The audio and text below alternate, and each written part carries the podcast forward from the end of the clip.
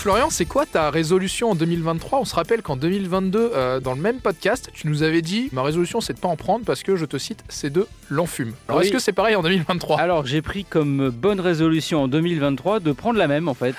Parce que c'est le changement dans la continuité, si tu veux. Parce que je me suis rendu compte que, de toute manière, tout ce qu'on décide de faire tombe à l'eau. Quand on dit bonne année aux gens, limite maintenant on le dit du bout des lèvres parce que limite on leur dit année et puis le bon on le rajoutera vraiment vers le 31 décembre parce que dès qu'on dit bonne année, maintenant il nous tombe des caisses de merde sur la tête depuis quelques années. Donc là, maintenant on va partir sur un truc sobre. On verra bien. Voilà, on est dans le carpe diem, dans le hic et nunc. Voilà, j'ai fait latin au collège autant que ça serve. Donc le ici et le maintenant, on verra bien ce qui se passe. Écoute, je pars du principe quand même en étant un petit peu positif que ça va être très compliqué de faire pire que 2022. La barre a été mise assez haute quand même entre la guerre, les pénuries, l'inflation. Donc je pense que 2023 ne peut être qu'une meilleure année. Donc je vais me laisser porter par cette vague qui sera peut-être une vaguelette et peut-être que je vais finir par m'échouer sur la plage comme une baleine.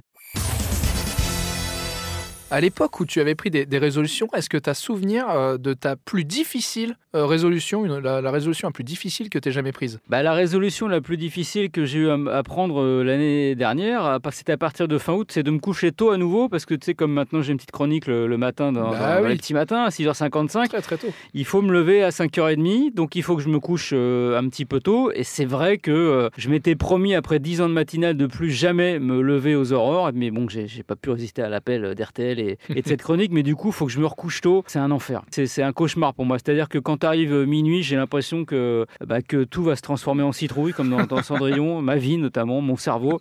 Et j'ai pas envie d'y aller. Je lutte contre moi-même. Et la lutte contre soi-même est sans doute souvent la plus dure à mener.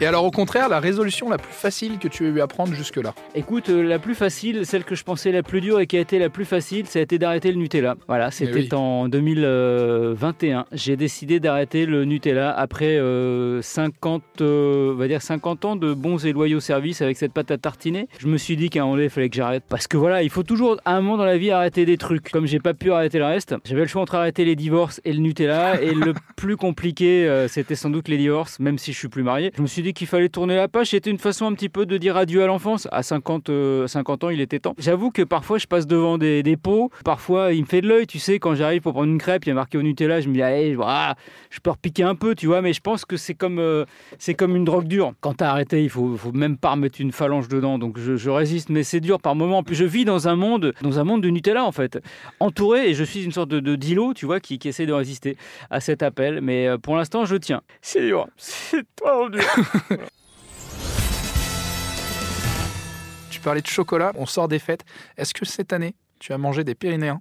De l'int. Aïe, aïe, aïe. Alors, non, tu connais mes combats. J'ai des vrais combats dans la vie, moi. Voilà, il y en a. On n'est pas d'accord sur ce point-là. Mais... Il y en a, ils se battent pour des grandes causes. Moi, c'est les Pyrénéens. Alors, j'ai vu en plus que maintenant, il y a les Pyrénéens chocolat noir et chocolat blanc. C'est pour ça que je t'en parle. Je me suis dit, peut-être qu'à un moment, tu vas craquer un peu. Non, je peux pas. Peut-être que 2023 est aussi l'année du renouveau de Florian Gazan. Non, mais pour moi, les Pyrénéens, c'est l'équivalent à la Saint-Valentin de la bougie parfumée. C'est-à-dire que, voilà, c'est même pas un cadeau. Tu te débarrasses de quelque chose. Tu ne l'offres pas. Non, les Pyrénéens, ça me rappelle trop ma grand-mère que j'adorais, mais c'était pas possible. J'ai l'impression qu'elle avait dû un jour avoir une grande promo, tu vois. Genre, si elle en achetait un paquet, elle en avait 5. Et du coup, pendant 5 Noël, j'ai eu des Pyrénéens. Ils étaient sans doute périmés. De toute façon, je pense que même quand ils sont pas périmés, ils ont le goût du périmé.